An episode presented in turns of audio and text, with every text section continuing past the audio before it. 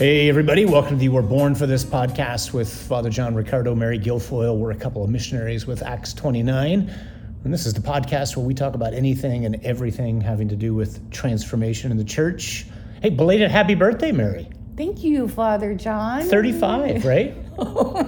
thirty-five years young. In my heart, maybe. My, my body tells me otherwise. In your spirit. Well, you know what? Uh, the church continually grows young. That's one of my favorite expressions of Pope Benedict, and uh, I guess we do too. Yeah. So you're continually growing young. And you know what? In the grand scheme of things, uh, you're going to live forever. So you're you're May just a zygote. So. May it be so, Father Oh, it's so. John. It just depends on where, right? That's right. We're all going to live forever. So uh, what's you. our topic today? Because uh, speaking of growing young, we're going to talk about yes. um, something better, someone who enables us to do that, right? Amen. So today's topic is, why does he do it?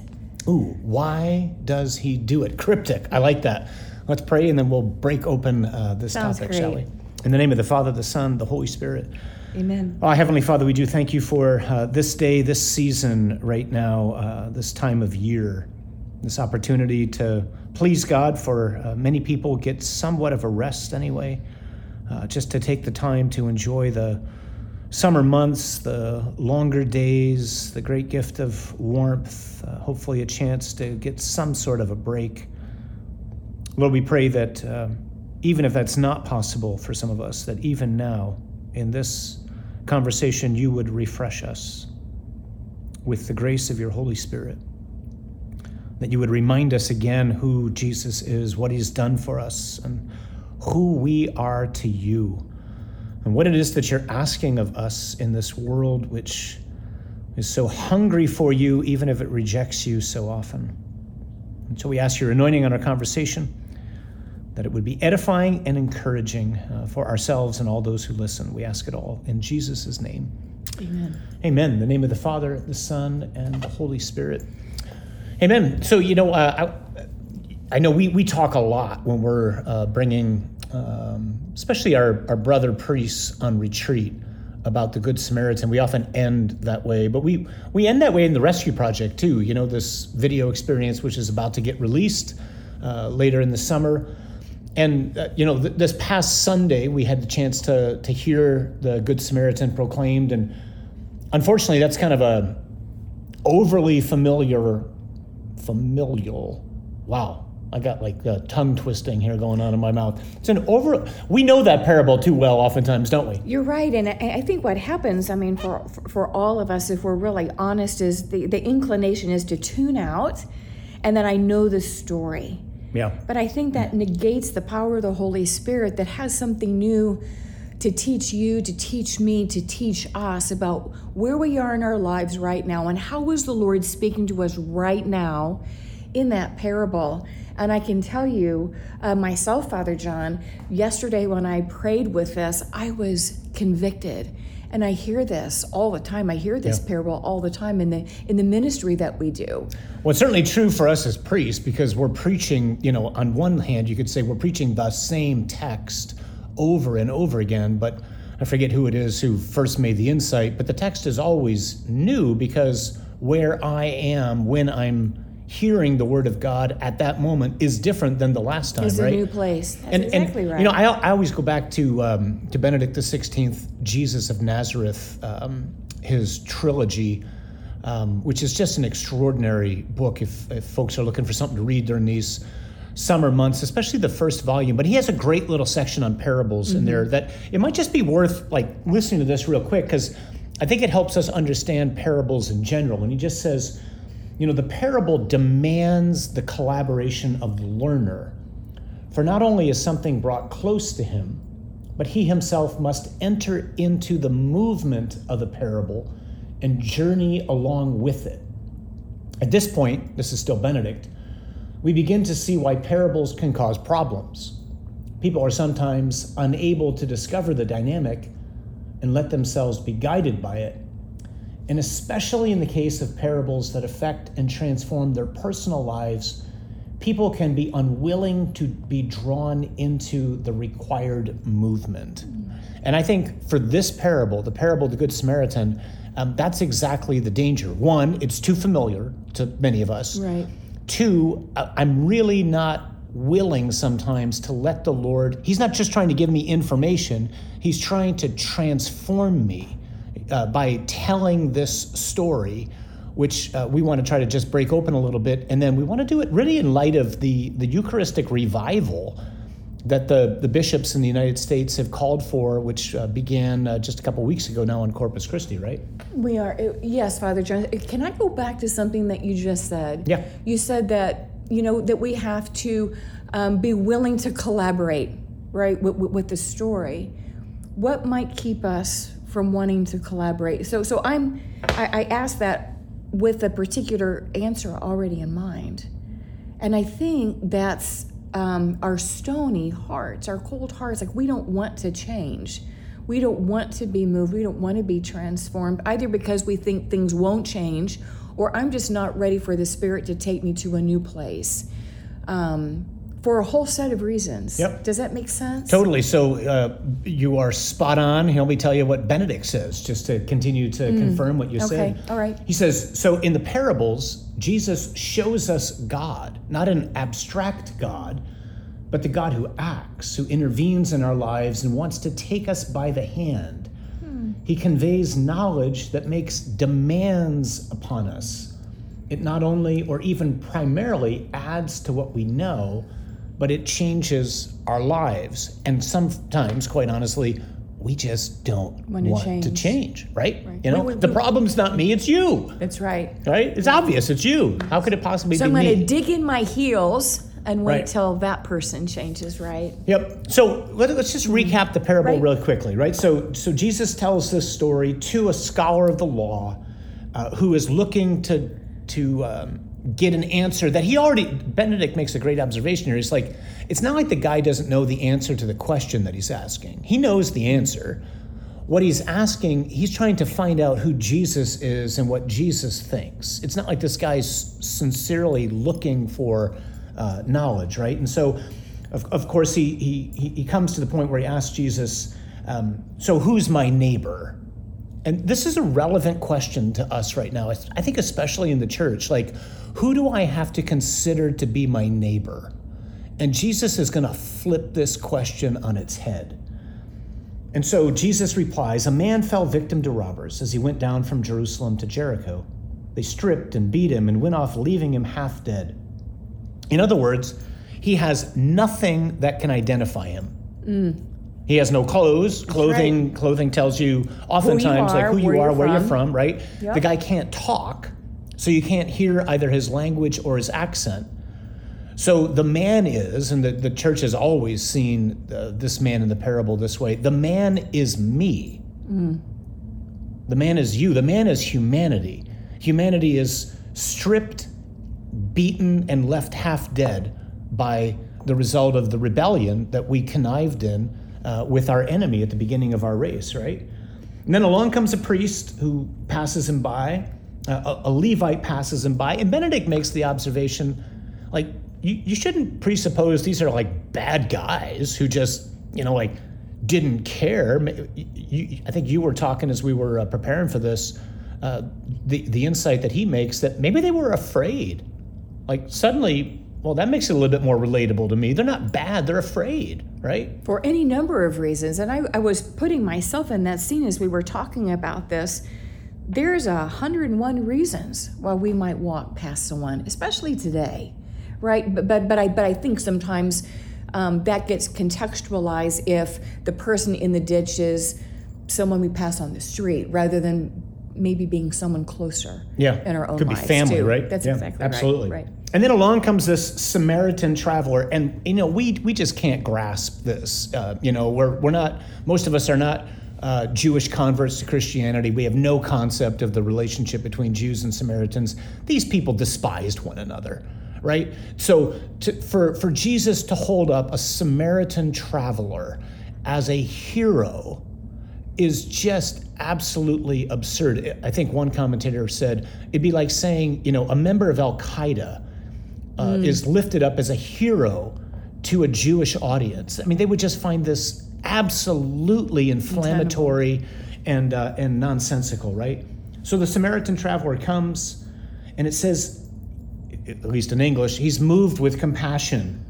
at the site, which is just the lamest translation. It's this incredibly visceral response that the man has, and we'll we'll talk about that in a moment.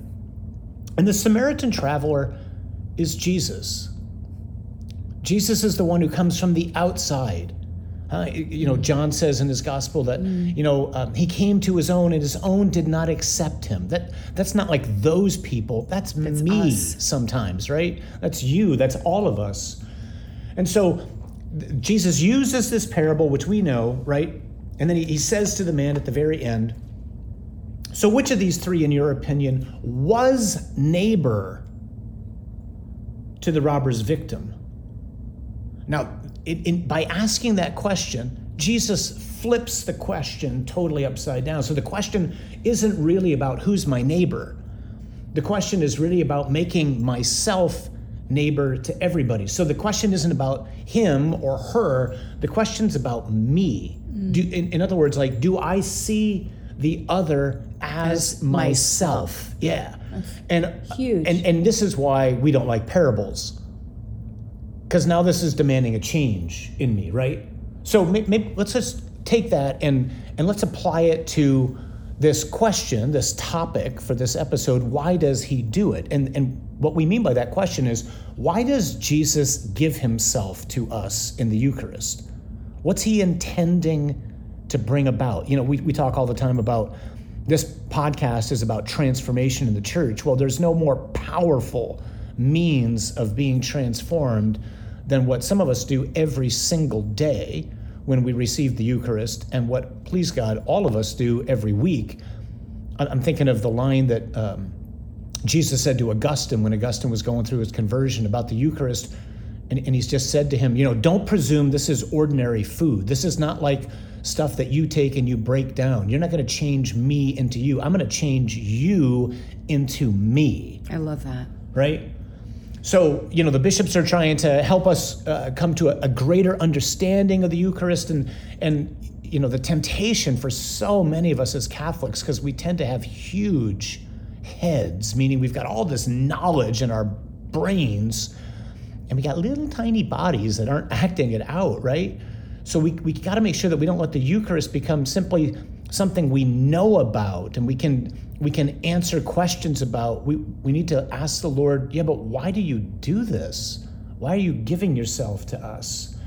And, and I might say there's a lot of reasons for that, but there's there's three in a special way that jump out to us, I think, in Acts twenty-nine, and we want to highlight one. So the, the three would be, you know, first of all, union, which, I mean, we could do a whole podcast on this, but you know, this, here's the extraordinary reality. The God who made a universe that's ninety plus billion light years across wants union with us, which is just uh, too sublime to actually break open in a podcast because it's so intimate. Like, God doesn't just tolerate me. He doesn't just put up with me.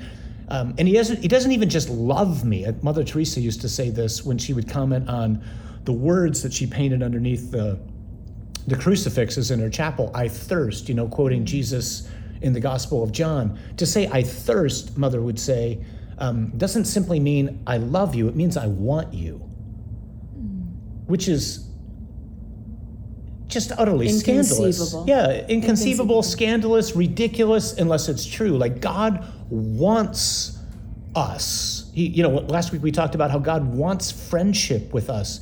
God wants more than friendship with us. God wants to unite us to himself. So that's one of the things he does. But there's there's other things that he does too, right? I mean, what else does he do? Obviously, you know, the sacraments give grace. And that's that supernatural, that super abundant strength that gives us the capacity to be changed. Yeah. Right? To be broken down. Grace, you know, that strength that we need to navigate, to navigate our Our, our, our lives and to become who it is, the men and women that he that he calls us to be. And then the, the and then the last um, the, the the last uh, thing is, um, I think I don't know if you've said this or if Peter Kreeft has said it, um, but he wants to give us a heart transfusion. He wants to give us his heart. You know, earlier in the conversation I was talking about these stony hearts that we have. And he wants to take that stony heart and give us fresh heart, his heart, his sacred heart. Yeah, and that, that brings us right back to the heart of the parable and to, I think, how Benedict, um, I remember the first, I remember working out reading this on an elliptical machine and having to stop when I came across uh, mm. how he interprets this parable. So, you know, we, we alluded um, earlier to the, the the lame translation that we have in, in the English lectionary, that when the Samaritan sees this victim, who is me, you, every one of us, his heart is moved with compassion, or he's moved with compassion at the sight. Here's what Benedict says. Benedict says, his heart is wrenched open. I love that. I mean, just think about that. It's it's almost like a vice just rips open his heart at the, the sight of this man, which is to say, God's heart is wrenched open for me, who's utterly helpless, stripped, left half dead, with no chance of being restored on my own, no chance of being whole, no chance of reaching the goal for which I was created. God doesn't, you know, he doesn't get angry. God's heart is wrenched open, so much so that God becomes a man and goes to the cross and has his heart literally wrenched open on the cross by the soldier's lance, which pierces it, right? Which is what you and I feed on when we come to the Eucharist. That's what's in the chalice, which is handed to us. That's what's handed to us or placed on our tongues when we come and receive Jesus in the Eucharist. He gives me his heart. I mean, somebody mentioned to us in a, in a comment on our podcast, uh, all the beautiful testimonies of the Eucharistic miracles that have um, taken place, especially of late, and it's uncanny. I mean, it's just like, obviously miraculous, that so often when those miracles are subjected to scientific um, studies, it's heart it's muscle. It's heart muscle, yeah. That, so the Lord is is quite, you know, I was going to say quite literally, but it's sacramentally giving me his heart, right? Like something's supposed to change. Like, you, you know, how, so this is, so th- there's so much here, but I, I'm just placing myself in a pew every day. And like with new eyes, I'm recognizing that Jesus, the Good Samaritan, is passing by me every single day at Mass. That's right. That's me. I'm not in a ditch, but I'm in a pew, but interiorly I can be in a ditch. And Jesus is showing, as the Good Samaritan, is showing me mercy. He's showing me compassion. He's offering healing for my sick soul. Um, he's feeding me. Yeah. Right? That's he's right. He's sheltering me, the homelessness that I experience inside myself. He's clothing my nakedness. He's welcoming me where I am, and he's visiting me in these, behind these bars of my heart. And so even in that moment, like it, it's as though Jesus as the Good Samaritan is making manifest these corporal works of mercy towards me. Yeah. And I'm supposed to go out and do likewise. So, I mean, I don't know if I'm missing the mark here, Father John. I'm just... I, I think as I receive communion this week, I will have a different image in my mind. Yeah, no, you're not missing the mark. This is exactly the point, right? I mean, that, why does he do it? I mean, yes, union, yes, to give me grace, which is power to right. change, but but how to change? To have his heart. Here, here's Benedict one last time. Okay. Struck in his soul by the lightning flash of mercy, he himself now becomes a neighbor, heedless of any question or danger. I mean, that that's that's what's supposed to happen. Right. You know, so like Jesus says, do you see what I see as, as I, I see it? it? I think Mary Caucus translates, uh, or yeah. in, in another uh, parable, is, is, is breaking open Jesus' words to the disciples, which is to say us in that way. Like that's the Lord's question to us. You know, do you see what I see as I see it? And are you willing to do something? Now, now we all have to discern how to do what the Lord's asking us to do. But the Mass ends with, she is sent. Well, what is she sent to do? She's sent to go bring the love, the mercy, the truth, the kindness, the compassion of Jesus into a world which, I just came across this line the other day, is at one of the same times hungry for and angry at God at the same time. And they're only going to come to know him through us. and through our witness.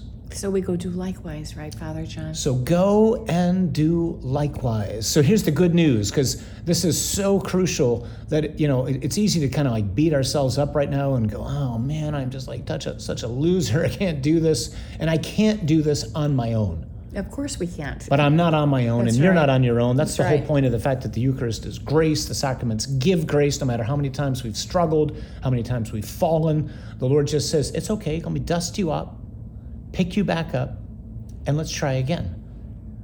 And it's not on me, it's on him. I just have to let him live through me, which, oh, by the way, will be the hardest thing I ever do, because it means I have to surrender. Amen. But the initiative Amen. is his, and we don't have to be discouraged, and we're we're we're waking up today, or we're heading out into a world today that is longing for Jesus, and the beauty is you and I are going to have countless opportunities this very day to show him to others and to make ourselves neighbors to them.